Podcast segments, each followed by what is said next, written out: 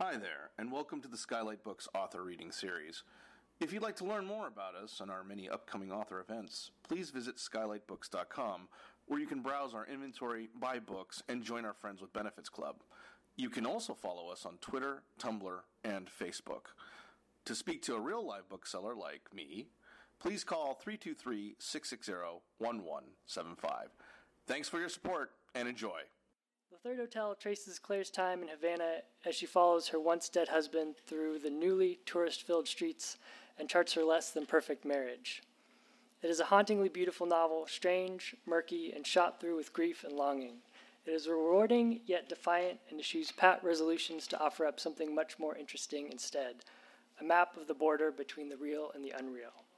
It has been called gorgeous, frighteningly smart, a book that sings, a beguiling little masterpiece, and achingly human. A fever dream of a book. Laura van den Berg is the author of two story collections What the World Will Look Like When All the Water Leaves Us and The Isle of Youth, and the novel Find Me. She is the recipient of a Rosenthal Family Foundation Award from the American Academy of Arts and Letters, the Bard Fiction Prize, an O. Henry Award, and a MacDowell Colony Fellowship. Born and raised in Florida, she lives in Cambridge, Massachusetts, with her husband and dog. Also joining us this evening, uh, again, returning, uh, it's a treat to have her. Aja Gabel's writing has appeared in Bomb, The Kenyon Review, Glimmer Train, and elsewhere. A former cellist, she earned her BA at Wesleyan University, her MFA at the University of Virginia, and has a PhD in literature and creative writing from the University of Houston. Aja has been the recipient of fellowships from the Sewanee Writers Conference, Literary Arts Oregon, and the Fine Arts Work Center in Provincetown, where she was a fellow in fiction. She currently lives in Los Angeles. We're thrilled to have them with us this evening. Please join me in giving them a warm welcome.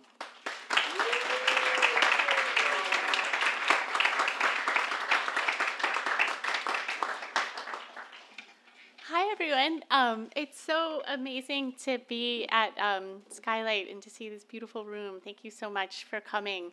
Um, my reading copy of The Third Hotel has been lost to the road by now, but thank goodness I'm in a bookstore, so I'm just gonna take.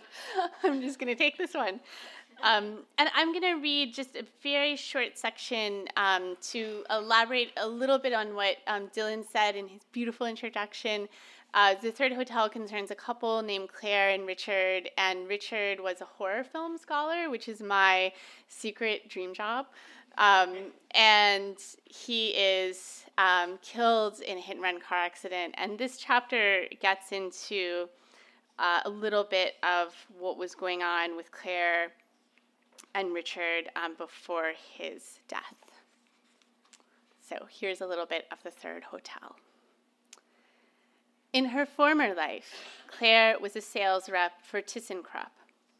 Her area was elevator technologies, and her territory was the Midwest. She liked the job because it involved an endless amount of travel to seemingly anonymous places. She had been to Nebraska 47 times. What was there to see in Nebraska?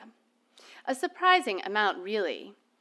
She knew where to get the best steak in Omaha. When she cut into it, blood pooled on the white plate. She had seen dawn turn the plains as lustrous and vast as an ocean. Once, late at night, she parked her rental car on the side of the road and walked into a cornfield. She stood on a dirt path surrounded by dark stalks and imagined a harrowing chase through the corn that culminated in her murder at the hands of a mass killer with a knife. In the night sky, she spotted the red flash of planes through gossamer clouds, and if she listened very carefully, more carefully than she had listened to anything in months or maybe even in years, she was able to make out the dull roar of their passing. She got back into her rental car and drove away and wondered if this was what people meant when they talked about mindfulness. Early in her career, she learned that one of the most important rules of travel was this the answer to nearly everything could be found in the signs. This way to baggage claim, this way to the ticket counter, this way to Cleveland, this way to Omaha, this way to the hotel bar. Travel was one of the few arenas in life where clear and correct direction was so readily at hand. Lately, she had been tasked with selling a new kind of cable to fine hotels and high rise office buildings and factories. This cable was made of carbon fiber and allowed elevators to travel twice as fast as they could with steel. They lived in New Scotland, a town on the outskirts of Albany. In their condominium, she kept a small rolling suitcase in the bedroom closet, stocked with miniature toiletries, exercise clothes, an inflatable neck pillow, and the book she brought with her on every flight but could never seem to finish The Two Faces of January by Patricia Highsmith. It wasn't an especially long novel, but on plane she could only read a few paragraphs before the words filled her with a crippling and inexplicable dread, driving the book back down into the depths of her shoulder bag. It was not so much the story that unsettled her, but the hidden things she sensed quivering under the surface. Subtext, she supposed this was called, and she did not care for it. Every time she saw her suitcase in the bedroom closet, Tucked behind a mesh laundry bin, she imagined it was waiting for her second secret self. She traveled so frequently, it was not uncommon for her to wake in the middle of the night and think for a moment, Where am I? She did not find this disconcerting, even when it happened in her own bed, but once she made the mistake of mentioning those midnight thoughts to her husband, and he looked at her like she was terminally ill. The travel had long been a point of contention between them. Why bother being married if you're always leaving? A reasonable question, and she couldn't say that she had an answer beyond the demands of her work. She wanted to be married and she wanted to leave. The two did not seem mutually exclusive. She had this second secret self that she didn't know how to share with anyone, and when alone, that self came out into the open. In the months before his death, her husband's own secret self started coming out into the open too. She could only assume this other self had been waiting inside him all along. The year of the great change. He was the same and he was different. The way he looked when his sleep changed. His face used to be smooth and expressionless, almost mask like, but then one night she found him sleeping with lips parted into a wide, unsettling smile. He switched coffee mugs, trading out the exorcist for the ghoulish face of Michael Myers. He was newly skittish around dogs. He stopped adding salt to his food. He stopped eating bananas. His pace on the sidewalk changed. He used to be a brisk, impatient walker, and then one day he began moving so slowly and contemplatively it was as though every tree branch was a source of wonder. Claire struggled to imagine what 40 years into a life would cause a person to suddenly change the way they walked. They were alien, interminable silences when she called from the road, and when she was home, he took long, solitary strolls in the evening hours, a symptom that would eventually lead to his demise. Another symptom. He started demanding to know what she did on the road, how she accounted for all those hours alone, no matter how many times she told him the simple truth in a hotel room, her favorite thing in all the world was to switch off every light and everything that made a sound TV, phone, air conditioner, faucets and sit naked on the polyester comforter and count the breaths as they left her body. Naked, her husband would shout, as though she had provided him with damning evidence. He had been an angry person for as long as she had known him, but it was a secretive anger. Most people found him loose and light-hearted, easygoing. That was the word people used, and in time she became suspicious of anyone who could be described in such terms. What was so easy about going? Naked and alone, she would say back, naked and alone. As a married couple, they'd had perfect years and they'd had shit years, but she had never in her life experienced a year that so thoroughly dismantled her with confusion. On her next trip, she thought about what he would see if he ever were to trail her on the road. A woman marking up sales reports with a pink highlighter. A woman watching workout infomercials with the volume on mute. A woman eating room service quesadillas in the bathtub instead of reading that novel she claimed to be nearly finished with. A woman doing a little exercise routine squats and sit ups, bicep curls with bottled waters, completed with the hope that he would notice the smooth lines when he put his hands on her body. A woman breathing naked on the toilet seat, a woman breathing naked in an armchair, a woman breathing naked before the bathroom mirror, in the kind of lighting that could make a person reconsider every choice they had ever made in life. A woman breathing naked in the dark. And I'll stop there. Thank you.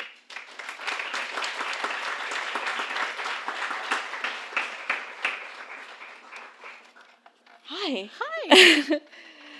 Um, what a wonderful introduction to that book. Um, the reason I had read I read this book I think back in is it possible January? Yeah, Galli's really early, and um, we you had been looking for travel tri- tips to Portugal, and I had just gone to Portugal, and so I sent you this email with a big itinerary. Um, so I think it's appropriate that sort of the way I found this book was through travel. That trip had been really important. I had been there alone, um, and when I read this, this um, woman alone in a in a country she's never been to. Um, ke- the book kept me up at night, and I and I've seen people say that about this book. It's haunting in a way that a lot of literary fiction is not haunting. It's it's disturbing, um, uh, but but but um, not in a not a bad way. In a way, like you when you go to see horror movies, that's the sort of feeling that you want. Um, so I would like to start by talking about the idea of travel and Havana and Cuba as a location for this book. Yeah. Um, I'm curious why you chose that place and what your research process was like. Um, how much time you spent there, if you spent Yeah. there. Yeah, no, thank you. That's I think that's a great place to begin. And it's true, you gave me the, this amazing uh, email, and I think I sent the book as like a small a small thanks Yeah, for yeah. that. Yeah. Um, so it seems like nice nice symmetry that we're we're here talking about it tonight. Um, I think uh, I mean I was coming at I- think the subject of travel from a few different directions. Um, the the chapter that I read from goes on to sort of chronicle Claire's travels as uh, as a sales rep and the various kind of odd things that she discovers while in transit. Um, there's a fingernail in a hotel room drawer. Some people have asked me like, "How did you come up with that? That's so weird." And I'm like, "It happened to me." I'm so sorry to be able to like tell you that. Like a fully intact fingernail. Yeah, it was an. I mean, it was an acrylic nail, but still, and it was like right on top of the Bible. And I just in the book, it's a it's a real fingernail, so I just made it like a little bit grosser than it was um, than it was in life. I I like to do that in fiction. Uh, so it's um you know I, I was traveling a lot. I had published two books in fairly sort of close succession, first second story collection and first novel, and I felt like I was kind of constantly in motion and in and moving through transit spaces. And I was I find transit spaces fascinating. I mean I think that there's so much kind of like granular human strangeness and interestingness that is on display in transit spaces. I mean, they are really intimate in a very visceral way. Um, I'm an anxious flyer, so I can't really sleep on planes, but you know, I, on a long flight or like on an international flight, I've had the experience of like the person next to me falls asleep and they're dreaming. Um, what a what a deeply intimate thing to witness a stranger's dream, and yet they're anonymous in the sense that there's this sort of like, you know, pact of silence around it, right? Like it would be a breach of social protocol, presumably, to shake them on the shoulder and be like, "Is it a good dream? Is it weird? um, what's what's what's going on?" Uh, so I think that that that relationship between um, intimacy and anonymity, um, expression and silence in transit spaces has always been really interesting to me. And the more I was traveling myself and sort of moving out of these kind of liminal spaces of um, airports and hotels and you know train stations and and so on the more i became attuned to those types of details um, I think the other piece, and this kind of links up to uh, to Cuba a little bit more. I mean, the other piece um, of travel that's always been of interest to me is just the culture of tourism. I mean, I was born and raised in Orlando, Florida, which is a part of the state where um, tourism has been a really powerful shaper of economy and culture. Um, I'm, I've long been interested in the way that um, Florida is narrated by outsiders and the way that um, those narratives are incomplete often. Um, and so that that is just something that I've, I've kind of long a landscape that I've long been interested in. And one of the um, you know, in uh, th- there were a few specific connections with with Havana. Um, the first was uh, just reading about the city um, and the kind of travel narratives that were shaping the city uh, after the travel restrictions were loosened. So like late 2014, early 2015, where Havana was in like every travel magazine, every travel blogger was writing about it, and it was like, look, there's an old car. It is perfectly Instagrammable. Take a photo with it, yeah, with a sunset and like and go on with your life. Um, and I was really interested in the way the place was being narrated, and again, sort of what was being fore- foregrounded, what was in the background, what perhaps was being omitted altogether. Um, and even though Orlando and Havana are not comparable contexts for a million different reasons, of course, um, that did feel like an initial point of entry for me. Um, the second point of entry was film. I knew that um, I keep a thought log when I'm between projects, and I just sort of record what I'm paying attention to. So something that was coming up in the thought log was um, I was writing about horror films, I was writing about transit spaces, I was writing about marriage, I was writing about aging parents, but of course I have no sense of like how all of these things could come to kind of live in the same space, if, if they could at all. Um, but I, I came upon when I was looking deeper into to the world of horror, um, this movie called Juan of the Dead, uh, which came out in 2011 and was sort of widely regarded as Cuba's first horror movie. Um, and it's a zombie movie.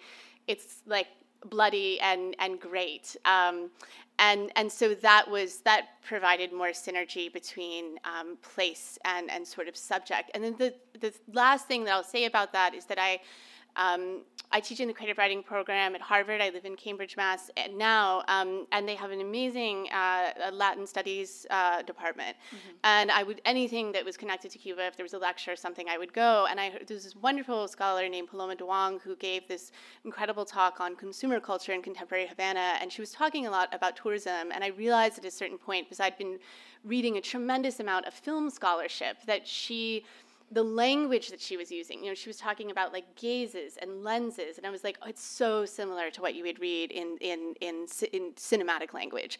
There was yeah. so much overlap, and so I think it was actually her work and hearing her speak that really provided that very very vital bridge between character, subjects, and place. Yeah, you do a really nice job. I think there's a lot of books that use foreign locations as a place to make the reader or and the character just feel alienated, and then you end up like um, excluding or alienating that country as well, that place. Um, and in here, there's a real interaction with the place. Like it seems very important that this place is caught in time. Um, and that it was closed and now open and that there's like a that that she's she's moving through it instead of just on it or around it um, and since you mentioned films and you wrote so wonderfully about the major film influences on LitHub for this mm-hmm. book, yeah. Um, particularly you um, I liked that you mentioned um, the Babadook, yeah, which I love the Babadook. Is so wonderful, so good. Um, seeing nods of recognition. Yeah. yeah. Can you talk since this is LA? Can you yeah. talk a little bit more about film, horror movies, what you love about them, and for sure, and and what as a writer can you take from the film world? Yeah, absolutely. Um, I think that, and you know, the Babadook is there probably some sort of like real horror purist who would be like, "That's not a real horror movie." It's too psychological, you know. Um, but I, I think that in some ways it's kind of my it's the it's the, it's the of course there are many different types of horror films and many types of horror viewers. But I love, um, I think for those of you who haven't seen the movie, it's about a mother and a son who are under really intense psychological pressure for various reasons, and they become menaced by this presence called the Babadook. Um, and yet the movie does this really brilliant thing where the monster is never fully revealed. Um, like it is, it's the presence of the monster is powerfully felt, but the creature itself it never kind of fully emerges into view. And so, and I love the ambiguity that that movie navigates, where it's the sort of question of is this a real supernatural force that is sort of beset upon the characters, or is this a force that the psychological weather of the characters has generated? Mm-hmm. Um, and ultimately, the scariest thing I think for me in the Babadook is is not necessarily even the creature, but what the pressure of this presence causes the characters to do to one another. Um, and so, I think horror has the power through like very extreme dislocations of reality to find a new language for really central fundamental human questions. You know who am i? Who can i trust? Um, i think the denial of history is a really big thing in horror, whether it's like personal history, cultural history, nat- um, national history. Um, what what's the kind of cost of that looking away? Mm-hmm. Um, the thing that is always like rotten to the core, uh, it will eat you alive. You know that I think mm-hmm. horror really digs into that um, that that that idea in a very interesting, very powerful way.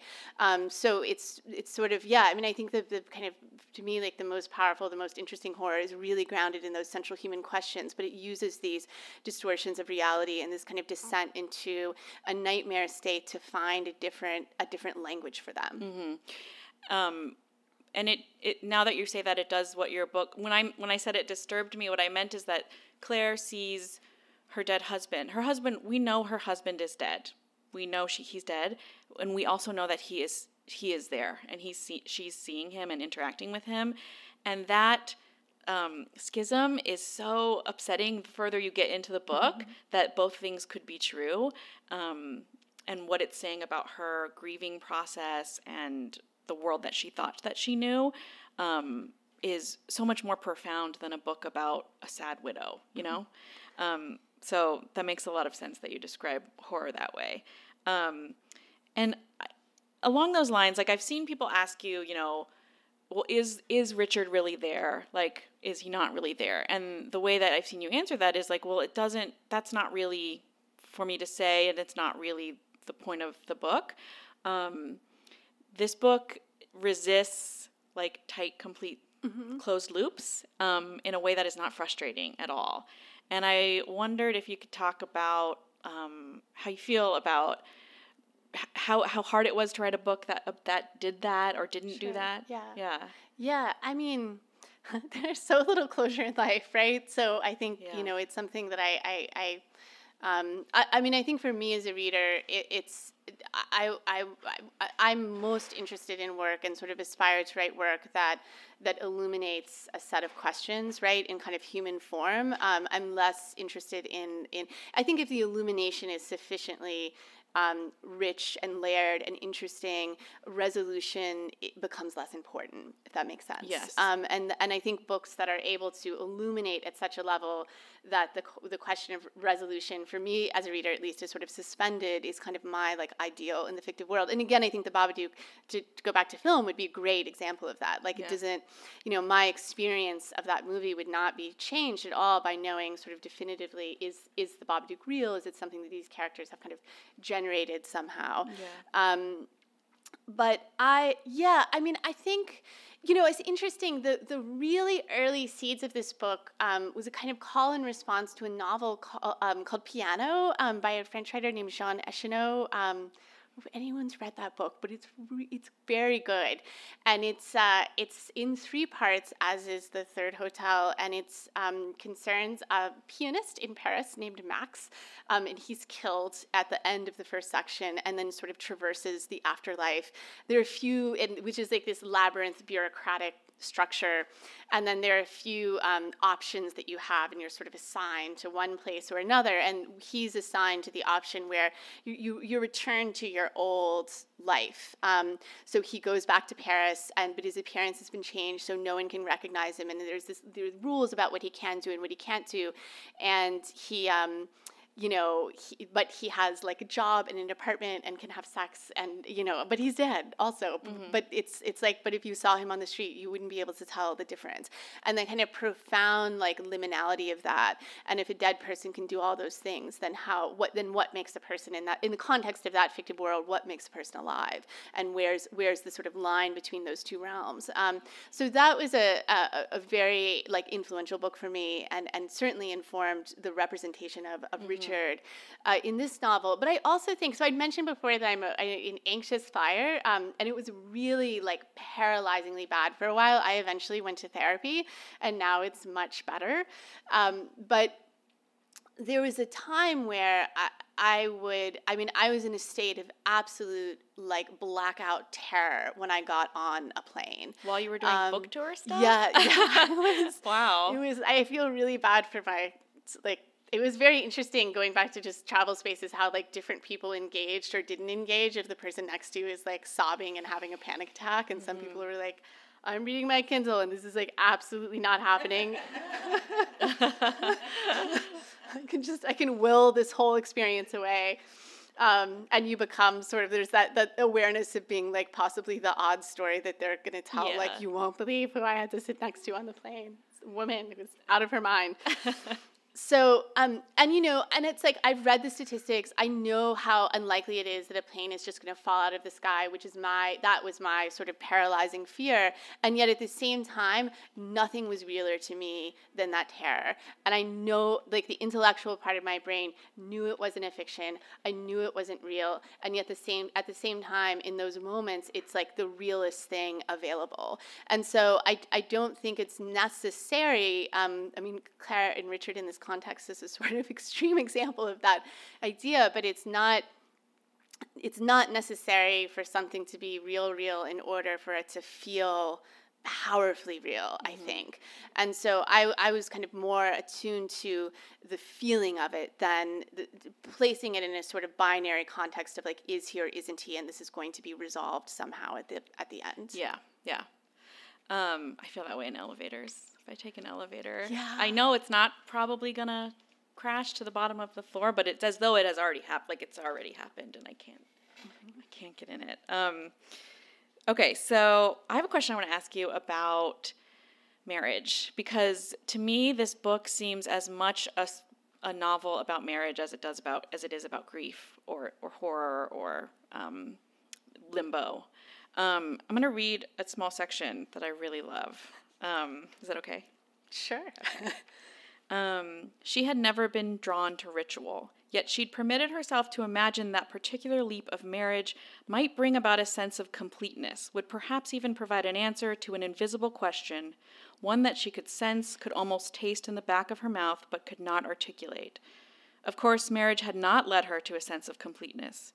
Rather, it had introduced different sets of questions, one after another, and ultimately led her to the drastic incompleteness of being married to a man whose death, the exact circumstances, was uncertain. And if death was uncertain, a life in turn was made uncertain, or the uncertainty that had always been there was exposed. In hindsight, it seemed like a near radical act on their part to not have children, to refuse that natural narrative impulse for closure. Closure in the sense that the purpose of your marriage was inarguable to produce this child, and that a person's essence still claimed a place in the world. In this way, the dead could continue to move forward in time. Um, and I was rereading this book this week, and I am getting married. And as a writer, I feel I feel this those paragraphs so clearly because um, I think as like a modern woke woman, you think like I don't need a piece of paper to, Sure, you know, and then and then as a writer trying to write vows, this idea of forever or um, I know you completely and you know me and you see me, like feel very um, insufficient. And what I love about what this book investigates is that it talks about marriage as a, a deepening mystery. Like the fact that we bind ourselves to someone else forever um, only it, uh, that that perhaps what's beautiful and complicated about marriage is that people have secret selves and that they continue those secret selves continue to grow as the known selves do. Um, I wondered. I, I the second time I read this, I really did read it as a book also about marriage, and I wondered if that was something that you thought about when you wrote it, um, and and sort of what your thoughts on that are. Yeah, for sure. I mean, I, I think, um, and you know, you could expand marriage in some ways to, to sort of think about like any intimate relationship, you know, siblings, um, parent to child, romantic relationships, or like even a really deep friendship. I mean, there are just limits to knowing, and it is a kind of radical uncertainty that we all we all sort of accept in any kind of relationship. Like as much as we you know, as much as we, I see a few people who seem to be here in Paris who are now looking at each other nervously. Um, but uh, th- you know, there as as much as we feel like we know a person so well, and we know their tells, and we know their nuances, and they we know their su- subtleties. There's no real way to inhabit thought, right? Yeah. Um, in a, in a completely definitive way, and I think you know it does. I don't think it necessarily has to be a bad or scary thing. I mean, just as someone who's been married. Um, a really fantastic guy. Just say that uh, for for a long um, for a long time now. Uh, I mean, it can be a, a, wonderful sort of thing that keeps a relationship interesting, mm-hmm. right? When you're sort of seeing new dimensions of a person, and you're like, "Wow, I didn't quite realize you were like so into that thing," or you found or you found a new dimension to your yourself and then it in turn becomes accessible to the other person. I know we were um, we both box uh, and we were talking about how we want to talk talk about boxing and, yeah, yeah. we were like just forget the book. We're just going to talk about like, boxing and dogs and astrology. Yeah. Um, uh, but um, that you know i mean i remember like when i got really into boxing and all of a sudden i was sort of organizing my life around boxing i mean i could tell my husband paul was sort of like this is a this is a different side of you that i've not seen before like yeah. this is interesting yeah. what's going on um, so i mean there are many different i think just kind of mundane ways that that can you know that can manifest but then there's you know the the sort of taken to kind of its most extreme, the question of um, the secret self and how that can it can be sort of a frightening thing. That the things that are being withheld that we you know we don't we don't know, and the secret lives that people might be living that we don't have we don't have access to, and what's sort of happening in those spaces. Um, but I I think it's also like it to me it seems kind of like a two-way mirror too, you know, that I'm I'm interested in um, if you have a narrative in which someone has been living a kind of secret life, like what does that refract back onto the other person? And what does it say about sort of their capacities and the nature of their gaze that they miss this other dimension? Mm-hmm. Um, how, how, what's the kind of relational interaction between those two things? Yeah. Um, so, so that, I think that that, the relational piece is probably what interests me the most. Okay. Well, let's just talk about boxing then. Oh yeah, okay. Um, I, I opened the yeah. yeah I opened the door. um, yeah, I think I started last year. I think you did too, right? Or Yes, a- I did. Longer than Yeah. that ago. But you did this really interesting thing when you were on a writing residency in the spring. Yes. Um, you filmed yourself boxing every day as part of like your writing practice, just to sort of log those. It looked like you were just logging the, the yeah. practice hours. Yeah. Um, why did you do that? Yeah. Um. I, I, I mean, it was exactly like that. It did feel like I would do like a short video or something, and I would st- Instagram story stuff. Um, yeah, I think it was accountability. It was a way of like tracking my own pro- progress. I should also say I am not sporty. Um, I've never played sport before, really, and um, and and so I also just had worked re- I got I got truly serious about it this spring and had worked really really hard. I was going to the gym like early in the morning, five days a week. Was working really really hard to be able to do stuff that was actually like fairly basic, but be able to do it well. Um, so I mean, I think I was also you know I was eager to not uh, lose all of my Yeah. my progress. Um, but yeah, I had drills that I was doing with tennis balls and shadow boxing and footwork drills and all of that stuff. Um, but I do think, you know, and this would, for those of you who have played a, a sport, I mean, this would not, this is not necessarily a, a novel, a not, it's actually not a novel thought at all. But I mean, I do think for me, there's synergy between the two disciplines because it's all craft. It's all craft. And just sort of like, writing, you know, a really great scene in fiction is doing 20 different things simultaneously and it's doing it so seamlessly that it looks like it's only doing one thing, but you feel the, the dynamicness that comes with the, the multiple kinds of work that a scene is doing. I feel like boxing is exactly the same. If you watch a professional fighter, it looks like they're moving in one way, but there's sort of like 15 micro movements that are making, you know, the elegance and the sort of power possible. Yeah. Um, and so I feel like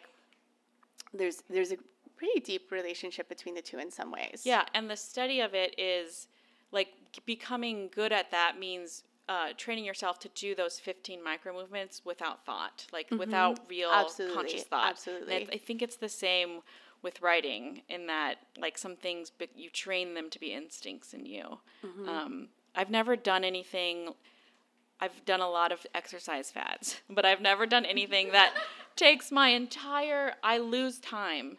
I think I might have wrote, written this to you, Yeah. but in the same way that I lose time when I write, where stop thinking about the clock and what I'm doing and how long it's going to take.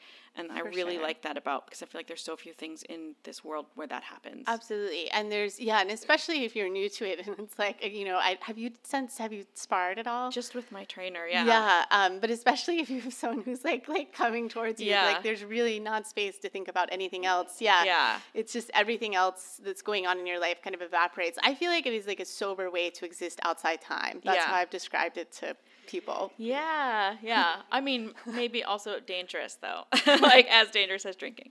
Um, so, um, one thing I noticed when so know, known you on the internet for a long time, and I noticed maybe a year and a half ago you started to get into maybe probably longer, but into astrology and psychics. You would see, I think psychics. Is that correct?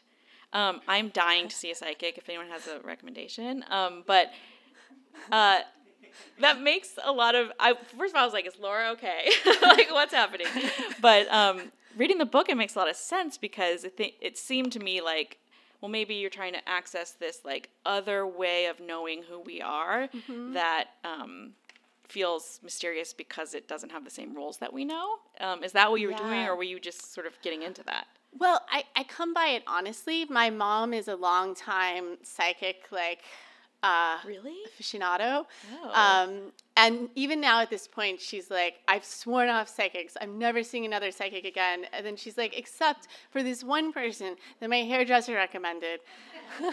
so it's like she like can't she like can't quit it. But she started seeing psychics. Her father, it's so strange. My grandfather, who's a dairy farmer in Tennessee, took her to see her first psychic. Which doesn't make any sense to me at all. And her, she was, she also was a psychic and a hairdresser who ran both businesses out of her home in East Nashville, which is a very popular part of the city now, but at the time was, you know, fairly like rural. Um, and so she's, my mom has memories of her. I wrote an essay about this recently that's coming out in an anthology, and she has memories of kind of going to see this person. And, um, so, so it's it's it's it's in my yeah, it's in my bloodstream. Yeah. Um, but I think, you know, I mean, what I had said before about how there's so little closure in life, I mean, I think that's true, right? You know, but that doesn't necessarily mean that we, we are, or I, just to own it completely myself, are not kind of closure seeking people. Um, so certainly, I think I've, I've consulted you know, um, astrologists, and uh, I do with my students. I do like a thirty-minute lesson at the appropriate time every semester on what Mercury in retrograde is and how they can like appropriately prepare for it. And I really, I like stand by it as a, a pedagogical practice, and they're so grateful to know. Yeah. Yeah. That there's a reason for the pain and the suffering. Yeah, and also I'm like, look, the queue for the printer is going to be really long. You're going to run out of printing credits. All the planets are spinning backwards. I don't want to hear about it. Yeah. You need to give yourself extra time. Astrology is not destiny. Yeah. You can work with you can work with the energy. So that's yeah. Um, it's like a big part of my. If I ever had Yeah. to, yeah, write a statement of teaching philosophy, it'd be like that would be in there. Um, so I, you know, so it's in some ways it's kind of a way of understanding, you know, the the various frequencies that we might be moving through at different points of time, and sometimes, but I think also, which I think is really, you know, it's typically not like a like a very uh, satisfying experience, but I've totally gone to psychics or consulted psychics because there was something I was I was looking for an answer. Yeah. I was looking for closure, and I think the best people actually um, won't give that to you because they know they can't. Yeah. Um, and but sometimes there can be a kind of you know roundabout sort of closure that comes from just making that sort of contact. And Yeah. and I do I do think that you know.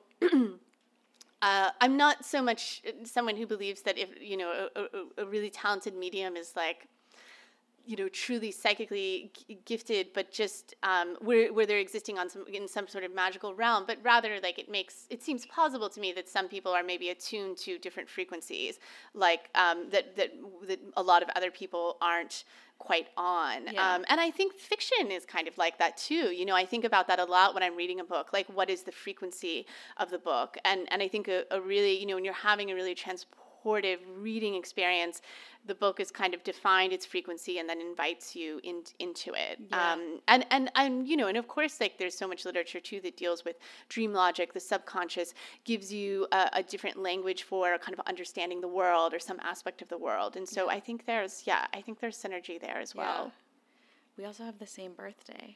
Yeah, we do, and I we're both think it's a- Geminis. yeah, a yeah. apart, right? Yeah. Two Geminis on one too. stage. I Any know. like anything could How many happen. people are on this stage? Um, let's. There's a lot of people in this room. We should take a couple questions from the audience if they have them. Yes. I'm sorry I'm late for your talk, but I'd like to hear, um, I mean, if you're, if you, if, you- if you're not overcome by pathology, doesn't the secret self always want to merge with the public self? Isn't that a goal that we all have, to get those two lives synchronistic?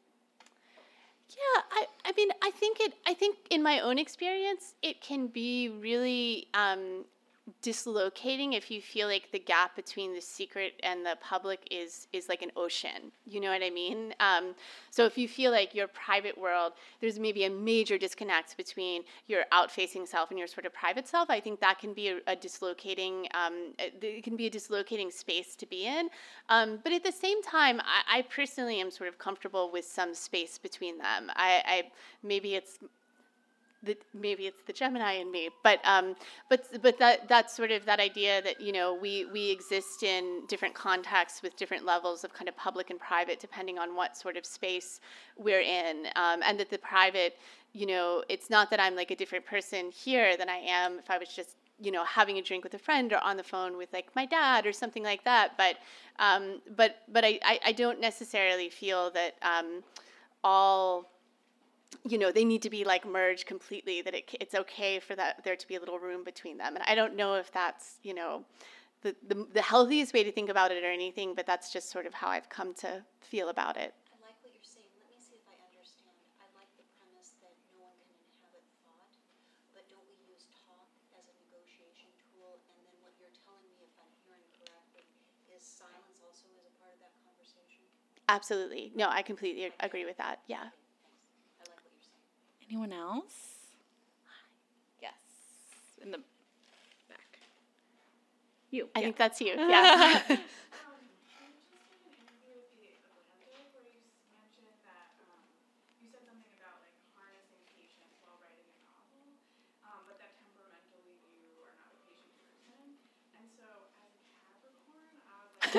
i love it we're That's just going to be all about all about question. science now Yeah. yeah, as, a, ca- as a capricorn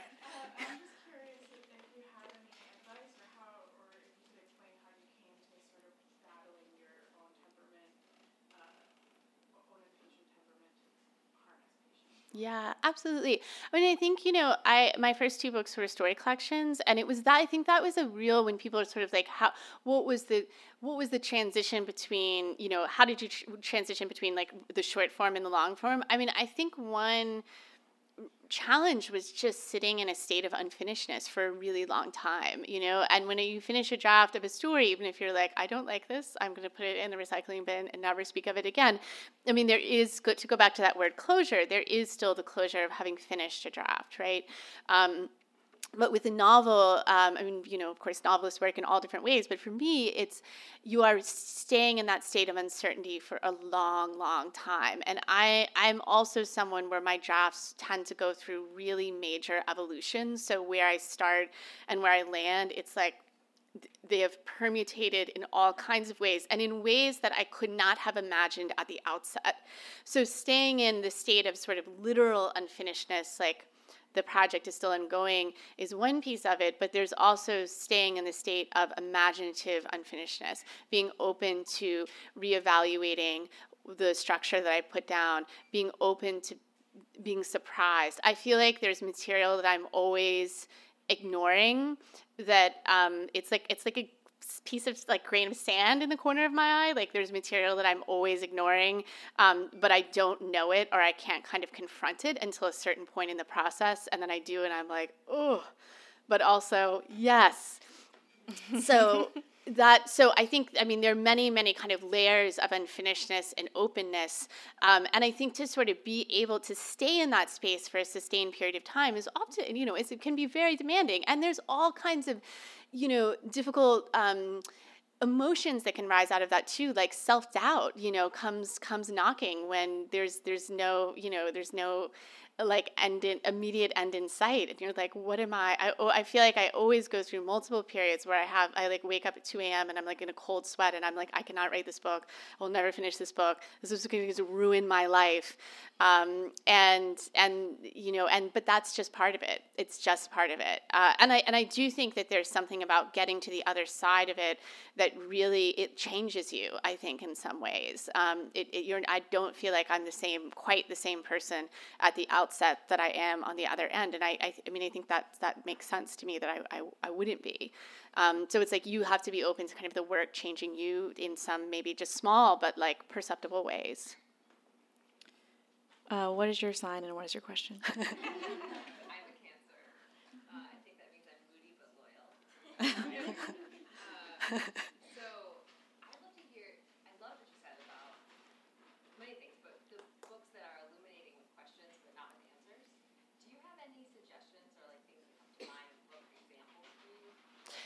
Definitely. So, two people that come to mind, like straight away. There's this novel called The Naked Eye um, by Yoko Tawada that just changed my life. It changed me. It changed the way I thought about fiction. It changed my understanding of what's possible in the novel form. Um, the illumination is so powerful. Uh, it, it is an incredible book. I, so, I would recommend that's like one of those books that if I if I had a million dollars, I would like stand on a street corner and just like give it away to people. Um, it's it's a fantastic book, also very much about film and the sort of collapse of like the cinematic world and the the real real world. Um, and I and the enjoy um, Joy Williams is also a writer that I really love, and I think she's you know her stories like the country honored guests those are two of my favorites of hers. I would if you haven't read joy williams i think the, the new and selected is a great place to start. But she's someone who tackles the sort of toughest human questions about you know what does it mean to be alive death so on all the like super cheerful stuff but she's also really funny. Um, and it's like a brittle humor but i think she's really really funny. Um, and and i think that she's the, again the, the illumination is so so so powerful in her work. So those are two people that come to mind. Have you met her um, I met her once, and I was so sort of awed that I just, she was very nice, but I think I gave kind of like like she was asking me kind of polite questions, and I was just like, yeah. you know, like I was, I was. Yeah, because you're a super fan. Yeah, I'm a super fan. Yeah, she's not on the internet, which relieves me because otherwise yeah. she would be like, "Is this person stalking me? Yeah. like, yeah. why does she talk about me all the time?" Yeah, I heard she um, doesn't do email even. No, yeah, she's like completely. Yeah, that's how you write. Completely off offline. um, one more. Yeah. yeah, in the back. Yes. Yeah,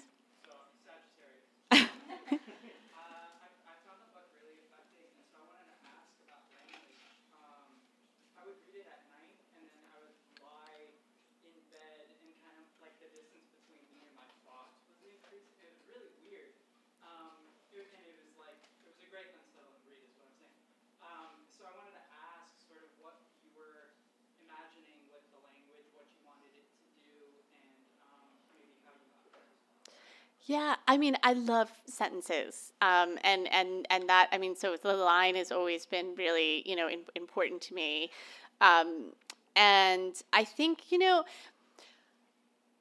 it's a little bit someone had asked me and i thought that this was a really interesting question um, i came from san francisco a event i was doing in the bay area had asked um, if, if you keep this thought log right how do you how do you know when sort of my own musings about horror films or travel or tourism or whatever, like how do you know how do you sort of make the transition between that kind of writing and like writing fiction? And I was like, that's a super interesting question. And um, it took me a minute to kind of like think that through. But I, what I came to is that there are moments where all of a sudden I, I recognize that it's not my eye anymore, it's the character's eye. And it's not my voice, it's the character's voice, which sounds counterintuitive because, of course, like Clare, like you know is, is of me. Um, but but it's like it's like i have put on a different set of goggles and i'm seeing the world through her vantage. And i think that that you know will will always inform sentences. You know the characters even though it's not a first person novel but even in the third person like the characters cadence their way of seeing what they notice and why they notice it. Um, and so i think that a lot of the kind of sentence level choices are generated by um, just moving deeper into into Clare's eye, um, and and and yeah, and what and what she sees as she as she moves through the world. I also um, am sort of the more practical end. I'm a big believer in reading one's work aloud, and I read this novel aloud many, many, many times, which is tedious and it, it takes a long time and my dog st- starts to look at me strangely after a while my husband's a writer so he's like you do you but um but the but yeah uh, and i and i do think that hearing prose and sort of line editing at the sonic level also you know tends to make sentences uh, sharper and more impactful Um, maybe we'll get to the signing part of the evening. Okay. I think. Um, but sure. let me. Can I do like a lightning round with you? yeah Okay. um, what is a book that you're embarrassed that you haven't read? Mine is Anna Karenina. oh um oh no uh mine is middlemarch i Oh, think yeah thank you Um, what book are you most excited to read next? Oh, I just I feel like I, I like so many titles are yeah are are flooding me. Um, there is actually a Cuban writer named Wendy Guerra uh, who um, Achy Obejas is translating her a novel of hers that Melville House is publishing in November, I think, called Revolution Sunday. And there's a copy waiting for me at home, um, and I'm going to tear into it and start reading it like immediately. Um, what's the best thing about book tours? Um, I think uh, seeing people that I love and I don't get to see as much um, as I as I wanted to, uh, but also visiting bookstores. Like especially as an East Coast person who doesn't, you know, I'm not on the West Coast. I've heard, been hearing about Skylight that it's this amazing bookstore and everyone loves Skylight and and and but I'm like I you know, but you get to actually see it and walk around and meet people here. And I visited a lot of bookstores in the Bay Area and it was like such a joy to be like city lights i've heard about like it's like someone that like it's like a mutual friend that you've been hearing about Yeah. you know for years and you're like and i feel like when we meet we're gonna have so much in common and i'm just gonna love you like instantly um, and and i think that that's really that's great too Yeah. and also like eating and drinking and meeting people's dogs sometimes Oh yeah. um, yeah I, I encourage dogs at, at events What's the worst thing about book tours? Um, I think though, I, I mean, I think at a certain point you just get tired, you know, and it's just sort of tired where like a good night's sleep won't necessarily fix it. But Yeah. I, yeah, I mean, travel delays, tur- actually for me, the worst thing is would be turbulence. Really, that's Yeah. the yeah, Yeah. Air, airplane difficulties. Yeah. Yeah, I like work so hard to get over the anxiety hill that I think, but if I had like a really bad flight, it would be I would I, I would lose ground. So I'm always hoping for clear, smooth skies. Um, what movie are you most excited to see? Um, I I've been dying to see. This is not. I'm I'm behind on. Ironically, for a Mm-hmm. book that's largely about film, behind on movie watching, and I've been wanting to see Phantom Thread for ages. Oh my god, Um, so good. okay, like it's very divisive though. Some people audience audience reactions have like affirmed that Yeah. this is a thing that I should I should prioritize. Yes, you will love it. Yeah. So. Oh, great! Oh, we'll come back just Yeah, just to just have like back. a Phantom Thread, a Phantom Yeah. Thread debrief. But I, yeah, I mean, I love, um, I love Daniel Day Lewis, um, and I'm really, I'm very, so I'm very excited to see, and I love clothes, so I'm, what, Yeah. what could go wrong? Yeah. um, and then uh, you have a short story that's becoming a movie. Speaking of I movies, and do, yeah. Um, what is? Where is that? What is that? So it's a short story from my first collection. Um, it was adapted by a screenwriter named Jenny Halper, and it went. I actually will say I don't know very much about the film world. That's all just kind of a haze to me. I've never done. Um, like writing fiction takes like all of my both like physical, intellectual, and emotional energy. So I'm I'm not. Yeah, I can't like do any other kinds of writing, but. Um, so I've never, you know, adapted, done an, written an adaptation or anything like that. But um, it really it was a total labor of love project for her. She um she had read the story. I mean she's been she wrote a first draft of the script maybe like four or five years ago and just has been like quietly kind Wow. of putting this project together attached to director attached to producer.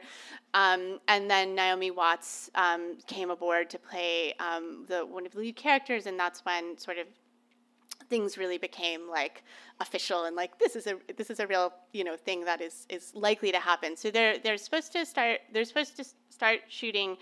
Uh, next summer. Um, also, I, I have a friend who, who works in film who said making a film is like playing Jenga in a wind tunnel, and and each piece costs like five million dollars. So, I mean, I do think it's like one of those things. My sense is you don't know like five hundred percent for sure that it's actually happening until they're like on site with cameras. Yeah. But it's yeah, but it's it, she did an amazing job with the adaptation, um, and they put together a really exciting cast. And so, um, I yeah, That's I'm, exciting. I'm excited. Yeah, I love that collection. Um, and everybody should definitely buy this. It's unlike anything I've read this year. It's unlike anything I've read in a long time, and it is unsettling in the best way um, because it feels very new and and uh, yeah. Um, and I encourage you to get your book signed and ask her more questions. Yeah. But thank you for Thank coming you, here tonight. everyone.